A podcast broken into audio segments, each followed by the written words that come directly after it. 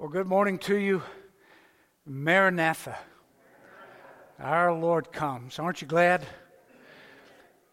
You know, the one song that we sang just a few moments ago that talked about how the future is in God's hands. What's coming, He already has planned out. He is a sovereign God that we can trust to the uttermost, knowing that we are in His care.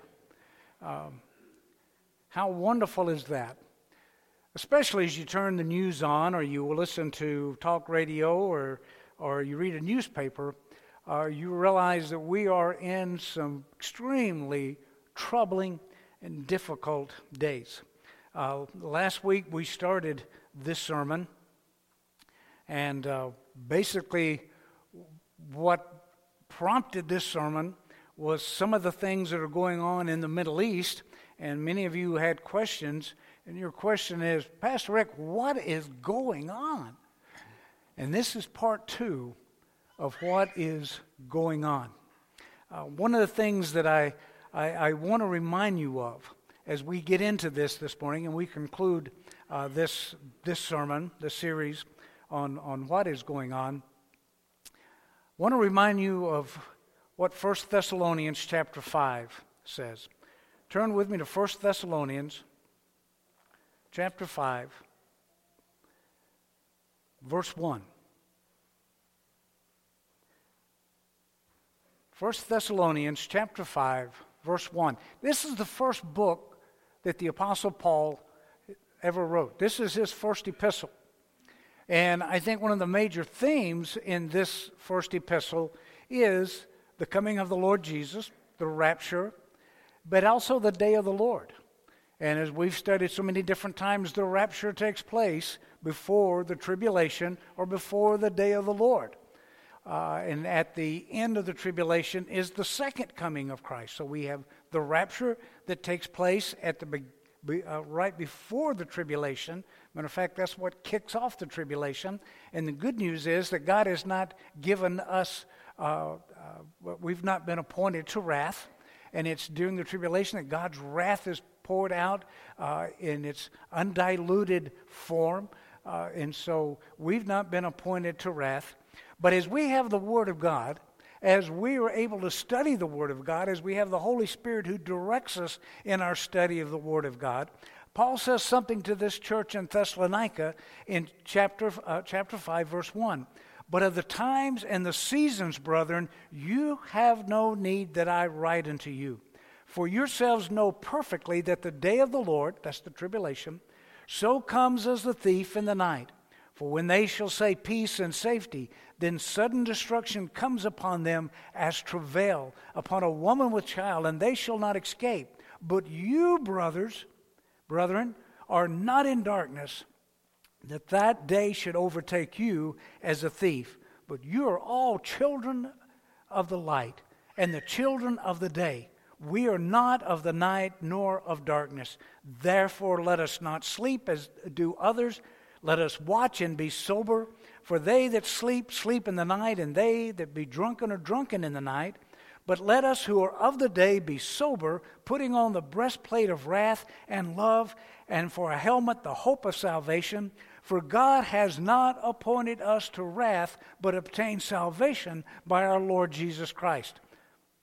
That deliverance that we're going to experience from Him is the rapture, which is our blessed hope. That which takes place, hopefully, soon. I believe it's going to take place soon. I believe that everything that's going on in the Middle East, everything that's, that's about to boil and come to a head, all has to do with those prophecies, those prophetic, prophetic utterances that have to do with the second coming of Christ. And Christ told his people, he gave, he gave those prophecies, he gave those signs, those wonders that are going to be happening in the last days. Of course, we know there are no prophecies that have to be fulfilled before the rapture. The rapture can take place at any second, like maybe before I'm finished preaching. Are you ready? You need to be ready. Don't wait until the end of the sermon because if you've never placed your faith and trust in Christ, the rapture of the church could take place while I'm mid sentence.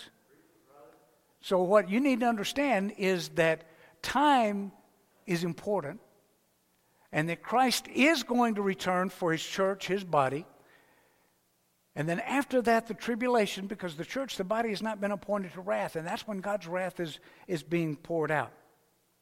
And all the things that are happening around the world, I think, are things that are taking place that are not signs for the rapture, but if we're starting to see signs and wonders and prophecies uh, coming together, the stage being set, the, the players uh, mounting that stage, if those things concerning the second coming of Christ, which happens seven years after the rapture, if those things we're starting to observe, how much closer are we to the rapture when we're going to be caught up to be with the Lord in the air? You see, before God declares war, and that's what the tribulation is, before, before any nation declares war, what does it always do? It always calls its ambassadors home. And so, we, as members of the body of Christ, we are going to be called home. So, the things that we're going to look at today um, are taking place during the tribulation period. We're out of here. But because we, it's not going to catch us off guard, it's not going to ca- ca- uh, catch us wondering what's going on. When we see all these things happening, when we see all this saber rattling, when we see all of the the crazy, mixed up, chaotic things taking place, um, we know that the rapture of the church is close, that God is going to come for his people. The Middle East today is a powder keg, it is an absolute powder keg. And there are nations that have declared that Israel has no right to exist. There are nations that that despise Israel, that despise the United States. There are nations that would love to come against Israel, and a lot of the things that you're seeing, I think, are starting to point toward that. A lot of the anti Semitic issues that you're hearing, a lot of the, the different things that, that are taking place, is causing something incredible to happen. What's what's happening is, as we mentioned last week, this is all review, right? What happened, or what's happening with all these anti Semitic, all of these frightening things that are being zeroed in on the Jewish community, it is causing the nation of Israel to issue a y'all come home to the Jews. You'll be safe. You come back.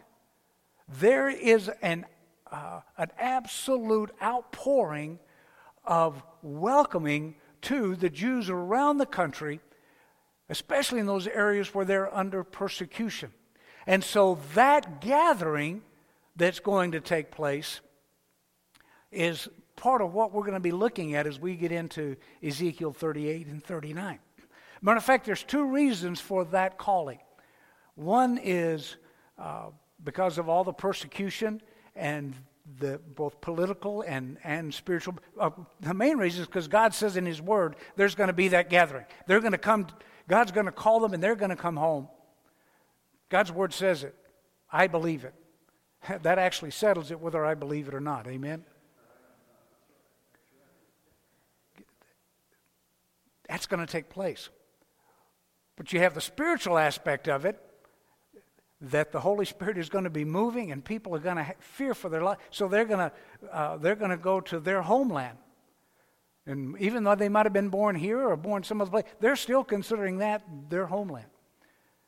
And you're going to see a, a, a, a mass exodus into, uh, out of our country in, into there. The second thing, as we mentioned last week, and this is incredibly important, it has to do with the demographics of the nation of Israel. If they want to remain a democracy, and they do, what is something they have to continue to do? Outnumber the Arab citizens because they all have a right to vote. And right now, they outnumber them. But quickly, that's changing.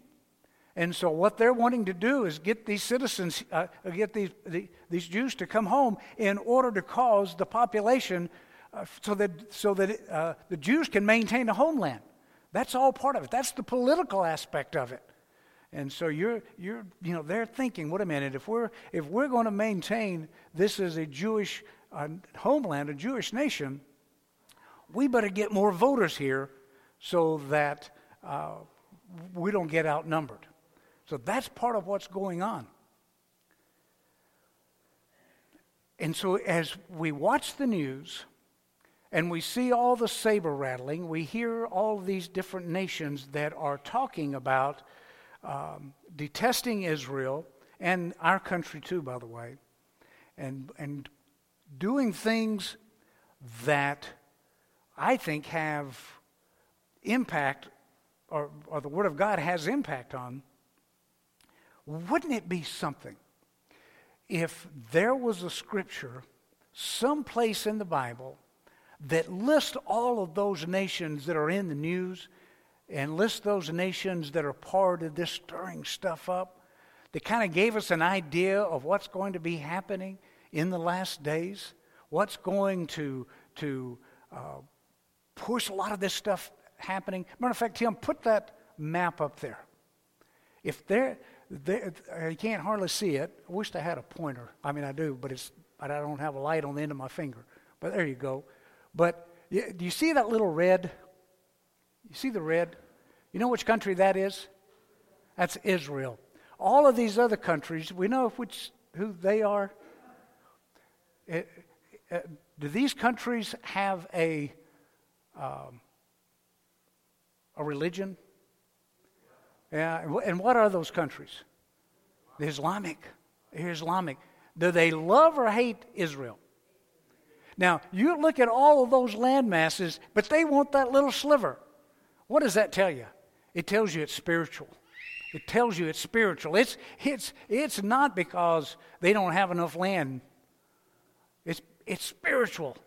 And so, boy, if, if all of a sudden Iraq and Iran and Syria and even those Russian nations of uh, Tur- Turkmenistan and uh, all the ones that I can't pronounce, if they are mentioned in Scripture and they're already showing themselves to be hostile toward Israel, then kind of gives you an idea of what's going, what's going on. So this morning, I want us to look at Ezekiel 38. Remember last week, Ezekiel 36 and 37 was all about the gathering that God's going to gather Israel there's going to be the restoration of Israel, that God is going to take up his work, his business with his uh, chosen people. See, today in this present dispensation, God is working through the church, the body of Christ. During this present dispensation, God is no respecter of persons. God is not working through the nation of Israel or any nation today. What God is working through, who God is working through, is you, the church, the body of Christ, worldwide. But as soon as the rapture takes place, all those prophetic scriptures concerning the nation of Israel and God's plan for Israel, that, that prophetic clock is going to start ticking again. And when, it does, a lot of different things are going to be set in motion. We 36, 37, it's all about the gathering of Israel. And that gathering of Israel is extremely important into what chapters 38 and 39 are about. They are about the battle of Gog and Magog. Well, Gog and Magog, that's silly. When does that battle happen? Now, we have to we have to point out a couple of things here as we look at this this battle, this battle. You have in Ezekiel 38 and 39, well, turn to Ezekiel 38. Let's look at verse 1. And the word of the Lord came unto me, saying, Son of man, set thy face against Gog, the land of Magog, the chief prince of Meshech and Tubal, and prophesy against him, and say, Thus saith the Lord God, Behold, I am against you, O Gog, the chief prince of Meshech and Tubal. Then it goes on to describe a horrific war that's going to take place. It's going to describe a war where these, na- well, not these, well, those nations that were up there, those nations are that are mentioned here are going to come against the nation of Israel. And part of that is because of what's taking place in 36 and 37, that gathering of Israel. And they're not going to like that. Plus, the rapture takes place. And when the rapture takes place, someone comes on the scene. Someone comes to give an explanation. I think, first of all, where all those pesky Christians went. And second, they're going to be a world leader. They're going to be someone who's going to be so charismatic. He's going to be someone that the world is going to go, finally, a leader we can trust, a leader that we can love, a leader that we can get behind, a leader that's going to lead us into a new world government that's going to introduce us to a new world religious system, which, by the way, is being worked on right now. I mean, you can, you can bet that whenever you see the Pope and an imam hand in hand and kissing on one another, that there are serious problems. And you have other, you have Hindu, you have Buddhist, you have uh, Jews, you have, you have and, and even Christians get into that. Heaven help them. But you have all of them coming together and basically saying, Kumbaya, let's just get along, let's hold hands, let's love on one another, and let there be peace. Well, I'm all for peace, but I'm not for compromising the Word of God. I'm not for not preaching the gospel, not preaching that there's only there's only one person that's the way, the truth, and the life. And no man comes to the Father but by him, and that's the Lord Jesus Christ that there's no other name under heaven given among men whereby we must be saved. And so you have all of these nations that have this religious bent, this, this, this religion, that are going to be the ones that are going to come against uh, Israel. And in Ezekiel 38, it's called Gog in the land of Magog. But then you also hear about this same group of people, or this same in, in Re- Revelation. Turn to Revelation 20, verse 8. Revelation 20, verse 8.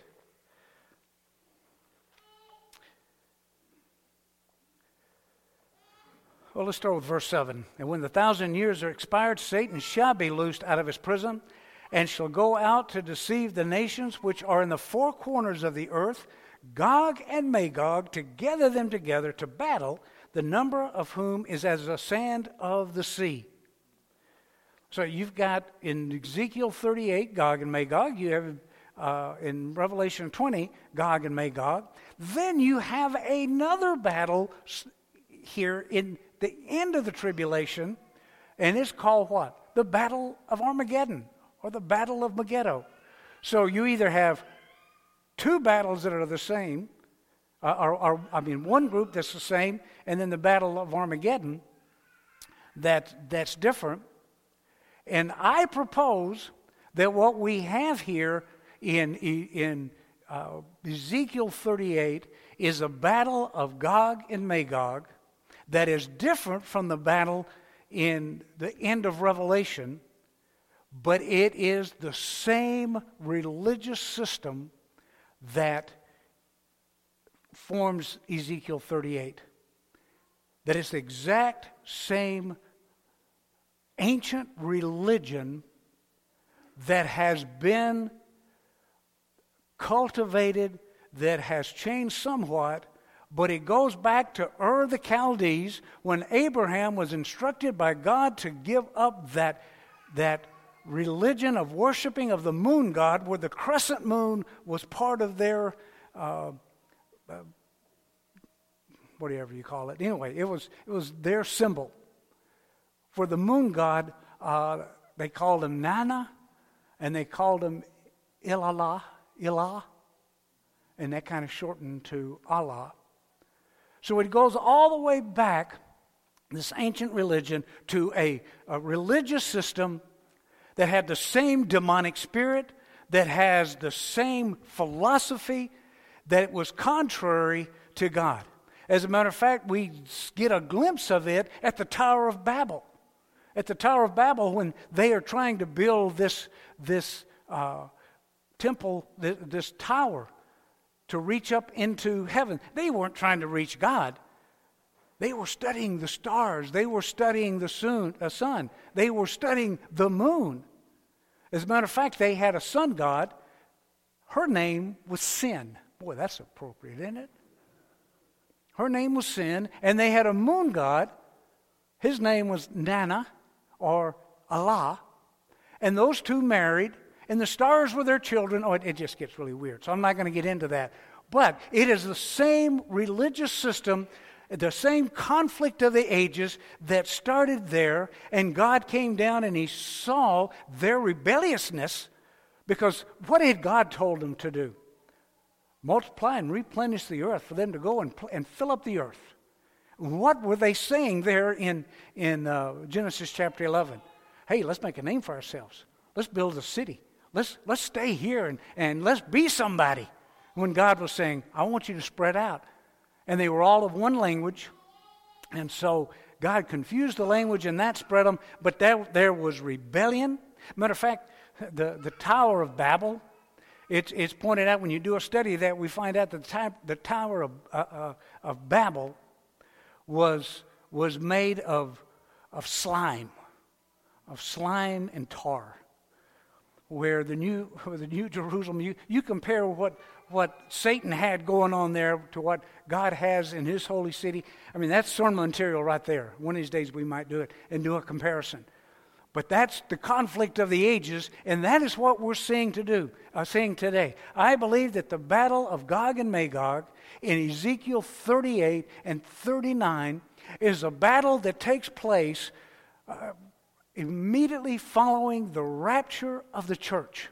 Because immediately after the rapture of the church, I mean, there are two distinct battles. You've got the one at the beginning of the tribulation and the one at the end of the millennial reign of Christ. When Satan is loose out of the, uh, out of the bottomless pit and he, get, he comes out and he shows that he hasn't changed. And what's he's able, what is he able to do? He's able to raise up another army to come against God. So it shows you two things. Shows you, number one, Satan hasn't changed. And number two, people really haven't changed. They're still falling for Satan's lie because during the tribulation, it's Satan who's going to be worshiped. And oh, that's what he wants. It's through the beast. The false prophet is going to cause the beast to be worshiped all the way through the tribulation, especially the last three and a half years. So at the, at the beginning of that tribulation period, you are going to have uh, the, the, the rapture of the church takes place, then there's there, there's be this this gathering uh, of of Israel, and the beast, the Antichrist, he enters into a covenant relationship with which group of people? Israel, with the Jews. He signs a covenant according to Daniel chapter 9. He gets Israel to sign a covenant, or Israel gets him to sign a covenant. Part of that covenant agreement is going to be acknowledging them as a nation, and they're going to be saying peace and safety. And oh boy, we, uh, we're in the money. And that's something that's going to have to take place because something's going to have to be built during that time. And that's the temple. Because three and a half years into the tribulation, uh, this beast, this Antichrist, goes in and commits the abomination of desolation. He goes into the temple. So if he goes into the temple, what does that tell us? It has to be built. Is it built now? No, but they sure are talking about it. As we found out last week, all of the all of the garb, all of the instruments, all of the furniture, that's ready to move in. They just don't have the building yet. But see, there's coming a time, and I think it's at the beginning of that tribulation period, when uh, they're going to sign that covenant with that Antichrist, with that beast. They're going to see him as a somewhat of a savior. They're going to see him as somebody that they are wanting to jump on his bandwagon. And talking about the Jews, talking about Israel. And here's what you need to understand the Arab nations believe that there's coming a false Messiah. They believe that there is going to be a man that's going to come and be pro Israel, and they are going to hate him. They are going to desire to destroy him. And so when you've got the gathering of Israel, and you've got this beast that I think the, that Islam, the Muslims, are going to recognize him as being Antichrist. I mean, they're not right either. And you can't trust their prophecy. But see, it doesn't matter whether their prophecy is right or wrong. It's wrong. It's what they think, right? And as soon as they understand that Israel is, is in cahoots with this guy, this world leader, they are going to march, according to Ezekiel 38 and 39, against Israel. And that's to destroy Israel.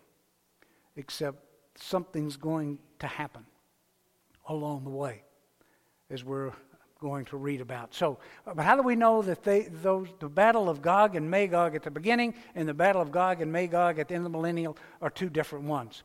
Well, as we're going to see in the, the battle of Gog and Magog in, in 38 and 39, after that battle, it's going to take them seven years to clean up That's what the scriptures tell us. Seven years for them to, to clean up the dead bodies that are going to take place. Well, after the battle of Gog and Magog, what's the next thing on the, uh, in, in the, at the end of the millennium? What's the next thing on the agenda? The great white throne judgment, a new heaven, new earth, new Jerusalem.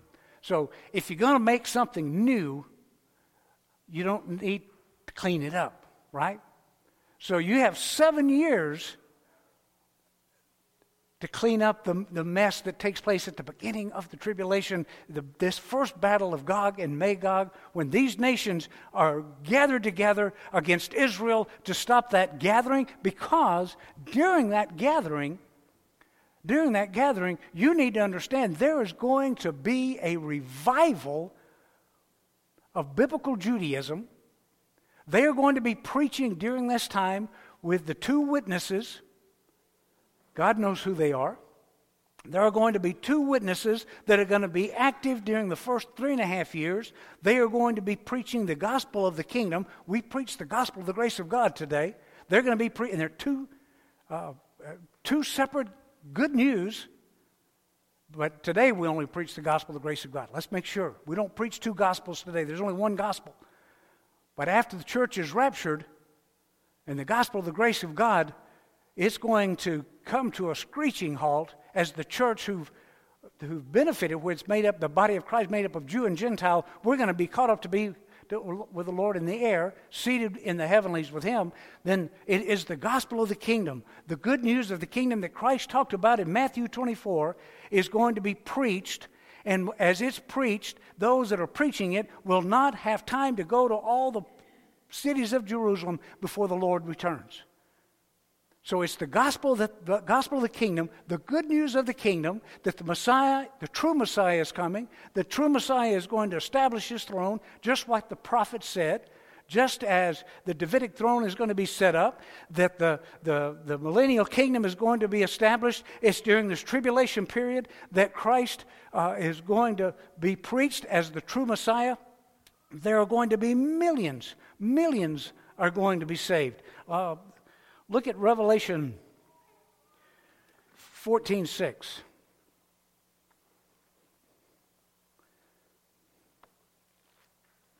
Revelation 14 6.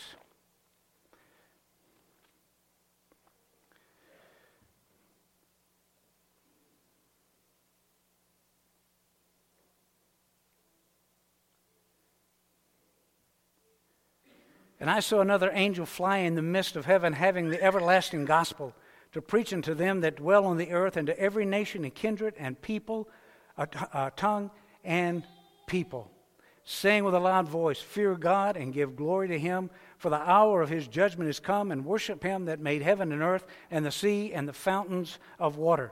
Look at uh, uh, Revelation 7.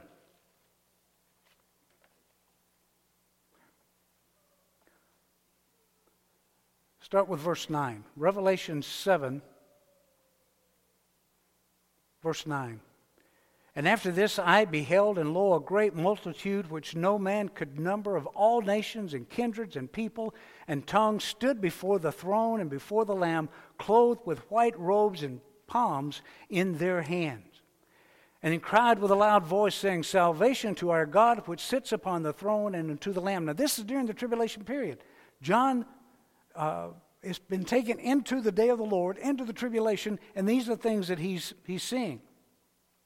And all the angels stood about the throne and about the elders and the four beasts and fell down before the throne on their faces and worshiped God, saying, Amen, blessing and glory and wisdom and thanksgiving and honor and power and might be unto our God forever and ever. Amen.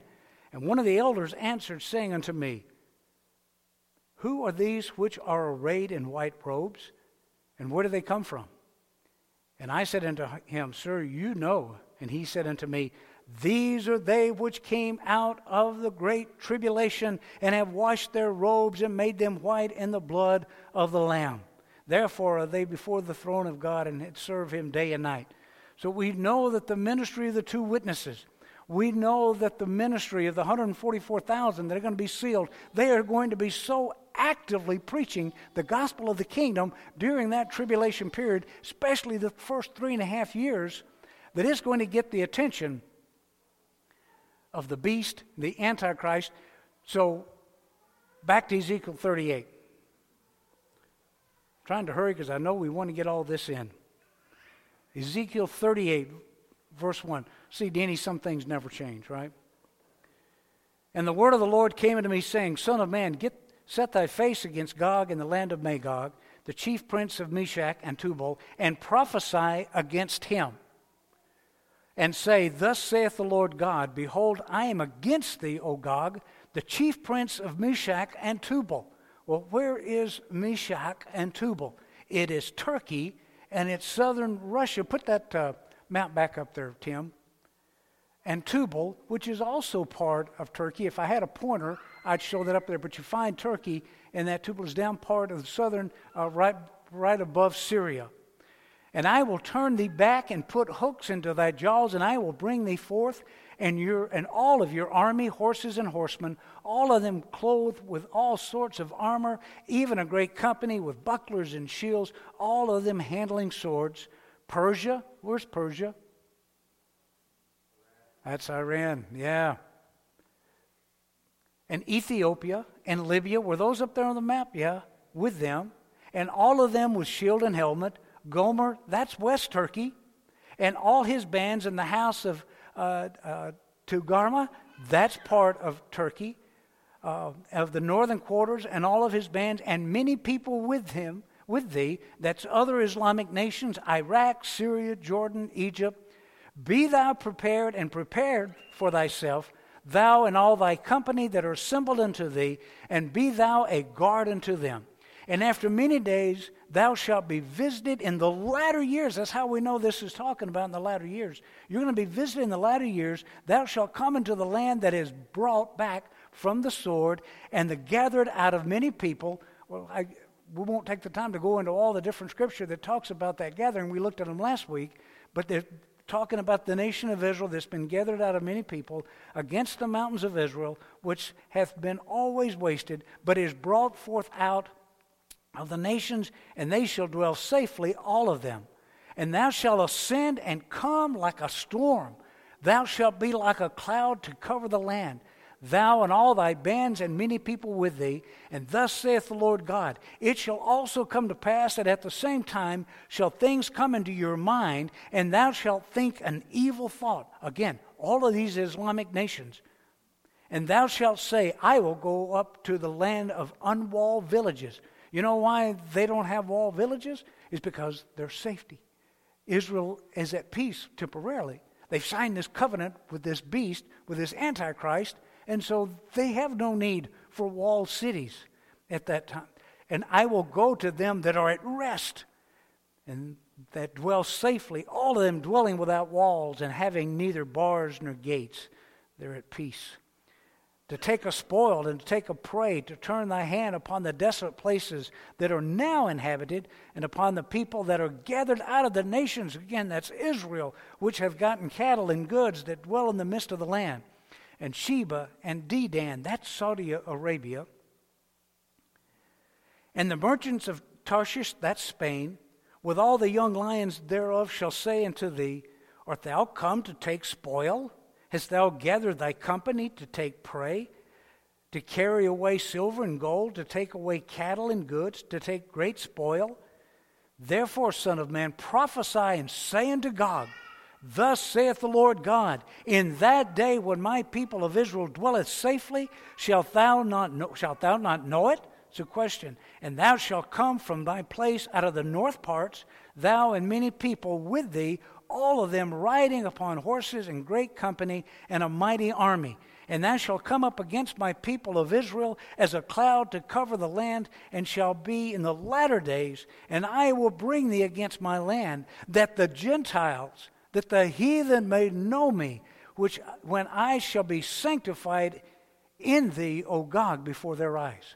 Now, two that there's one main reason that God's doing this. Number one, so that the Gentiles will know who the true God of heaven is. And the second is so the people of Israel who are listening to the gospel of the kingdom are going to know who God is. Because uh, look at Ezekiel 39 22. So the house of Israel shall know that I am the Lord their God from that day and forward. So God's doing this. This whole purpose is for Israel to know that He is Jehovah, that the true God is Jehovah.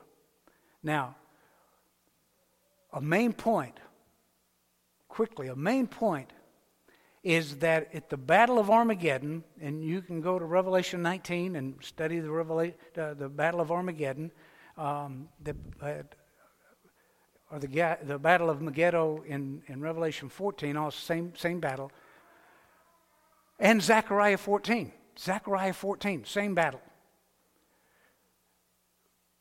That, that Battle of Armageddon includes all the nations of the world. All the nations of the world are going to come against Israel, including this nation that I love. But see, when the church is raptured out, the Christian influence won't be here anymore. And so there's going to be pretty devastating. But all the nations at the Battle of Armageddon are going to come against Israel. Actually, they're not just coming against Israel. When you go to Revelation 19, you find out that the beast and the false prophet are leading these captains and kings. They're leading this, this nation uh, of this, this army, and they're leading it to do battle against the Lamb. See, they're coming against Israel, they're coming against the Lamb, because at that point, the beast is being worshiped as the Messiah. The beast is being held up as being the true Messiah. The world is worshiping him. They're taking his mark. You can't buy, sell, or trade unless you take that mark. It is going to be such a, a, a, a world religion to the point that, that uh, everyone is going to be worshiping him except those who believe that Jesus is the true Messiah, Jesus of Nazareth, and they're going to believe that Christ is the true Messiah. They are going to believe the gospel of the kingdom. And what's going to happen to the majority of them, except for 144,000 that are sealed from, from 12,000 12, out of every tribe, the rest of them are going to be martyred. The rest of them are going to lose their heads. The beast is so cruel. And if you're not worshiping him, it's uh, it's going to be pretty bad. So he's leading that war in Revelation 19, but it's all nations that come against Israel. The battle of Gog and Magog, it's a limited number, it's Islamic. And here's what happens those Islamic nations come against Israel, and Israel takes a defensive posture and wipes them out. Wipes them out. So the Islamic horde, the Islamic threat is no more. But the worship of the moon god and the great whore that, that the beast, just because that threat is over, does not mean that, oh, okay, we can rely, well, we can because we're in heaven. But what the beast is going to do is going to make Islamic fundamentalists seem like a Sunday school picnic. And that takes place at the that, that first battle takes place at the beginning of the tribulation when Israel is gathering. They sign a covenant with the beast. The gospel of the kingdom is being proclaimed, and they're going to stop it. And so they come against Israel. Verse 17 of Ezekiel 38. And thus saith the Lord God, Art thou he of whom I have spoken in old time by my servants, the prophets of Israel, which prophesied in those days many years that I would bring thee against them? And it shall come to pass at the same time when Gog shall come against the land of Israel, saith the Lord God, that my fury shall come up in my face. For in my jealousy and in the fire of my wrath have I spoken. Surely in that day there shall be a great shaking in the land of Israel. And he goes on to talk about what he's going to do. But look at chapter 39. Therefore, verse 1 Therefore, thy son of man, prophesy against Gog and say, Thus saith the Lord God, Behold, I am against thee, O Gog, the chief prince of Meshech and Tubal. And I think Gog is that demonic, just like there was a prince of Grecia, there's a, there was a prince of Persia that Michael and Gabriel had to fight coming to Daniel. I think this Gog represents that demonic prince that's going to be at the spirit of, of uh, well, the Antichrist for sure, but, but this Islamic, Islamic threat. Verse 2 And I will turn thee back and leave but the sixth part of thee, and will cause thee to come up from the north parts, and I will bring thee upon the mountains of Israel, and I will smite thy bow out of thy left hand, and shall cause thy arrows to fall out of thy right hand. In other words, when these nations, these that come against Israel, God's going to make their weapons useless. And thou shalt fall upon the mountains of Israel, thou and all thy bands, and the people that is with thee. I will give thee unto the ravenous birds of every sort, and to the beasts of the field to be devoured. And thou shalt fall upon the open field, for I have spoken it, saith the Lord God.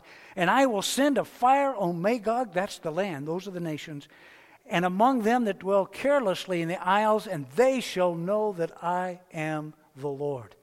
And so will I make my holy name known in the midst of my people Israel. And I will not let them pollute my holy name anymore. And the heathen or the Gentiles shall know that I am the Lord God, the Holy One in Israel. Behold, it is come, it is done, saith the Lord God. And this is, this is the day whereof I have spoken. And they that dwell in the cities of Israel shall go forth and shall, and shall set on fire and burn the weapons, both the shields and the bucklers and the bows and the arrows and the handstaves and the spears, and they shall burn them with fire seven years. That seven years, I think, is a, a reference to the tribulation. They're going to they're gonna start burning that stuff seven years. If this is at the end of the millennial kingdom, why, why burn it? Because what's, what's God going to do after the thousand years? Go to 1 Peter 2. Uh, there's going to be a great fire. God's going to burn it up. He's going to make a new heaven, new earth, new Jerusalem. Verse 10 so that they shall take no wood out of the field, neither cut down any out of it, out of the forest, for they shall burn the weapons with fire, and they shall spoil those that spoil them, and rob those that rob them, saith Lord God. And it shall come to pass in that day that I will give unto Gog a place there of graves in Israel, and the valley of the passengers on the east of the sea, and it shall stop the noses of the passengers. And there shall they bury Gog and his multitude, and they shall call it the valley of Hamongog. And seven months shall the house of Israel be burying of them, that they may cleanse the land. Yea, all the people of the land shall bury them, and it shall be to them a renown the, the day that I shall be glorified, saith the Lord God and they shall sever out men of continual employment. There are going to be so many bodies to bury because of Israel's retaliation that there it's going to be full-time job, full-time job burying them. All this takes place at the beginning of the tribulation. So, with all this saber rattling, with all of these threats, with all the stuff that's going on, what I want you to know is what we as believers in Christ do is be still and know that I'm God. Be still and know that He is in control. He is going to have His perfect way. He is going to have His perfect will. We can trust Him. He has it all planned out. He is not going to allow His holy name to be mocked, ridiculed forever. So when you see all of these things happening, let's agree to do this. Let's agree not to think, because I'm guilty of this at times, folks. I'm guilty of saying, God, get them. Oh, don't, don't let them get away. When they, when they say bad things about America, they say bad things about, and, and you, and you see some of the things that they're doing. My natural reaction is, God, get them. Don't let them get away with that. What we need to be doing is praying, Lord, may the Holy Spirit move on their hearts that they might see that you are the true God of heaven. That's what we need to be preaching. And do you know where the fastest growing church is today? Iran. Iran has the fastest growing church in the world. So let's join those who are praying for that. that God's going to have his perfect way. He's got it all here. We just, as believers, it's not going to catch us by, by surprise. We, we need to search the scriptures. We need to know what the timeline is. And just start feeling lighter because I think the rapture's coming. Are you prepared? Hey, the rapture didn't happen while I preached it, so if you don't know Christ, you still have time as God offers His grace, that marvelous gift to all who believe, who by faith believe that Christ died for their sins. By faith they believe He was buried. By faith they believe He rose again.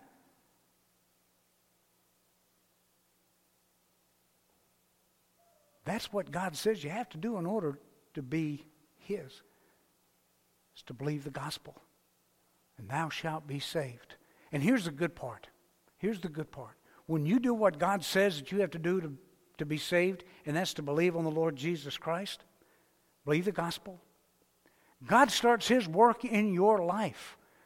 There are no works involved in your life. I mean, there, there are works after you get saved, but for your salvation, there are no works.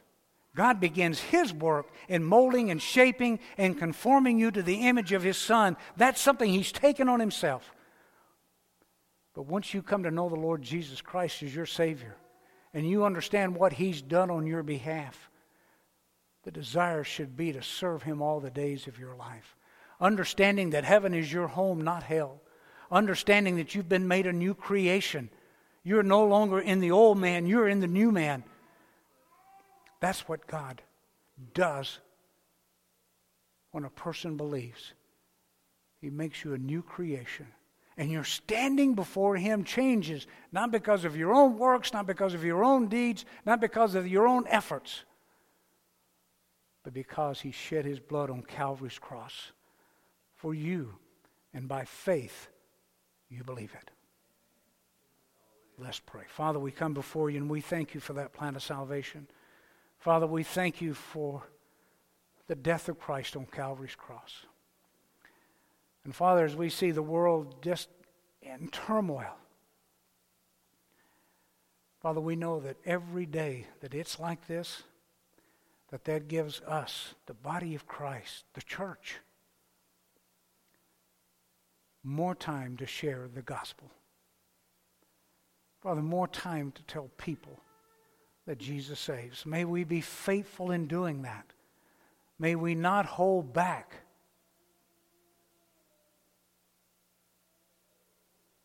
Telling folks that the tomb is empty.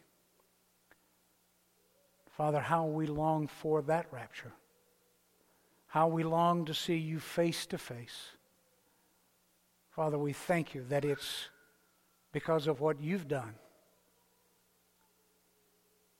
on our behalf. That we know that heaven is our home. And we thank you in the name of Jesus Christ, who is Lord of all. Amen.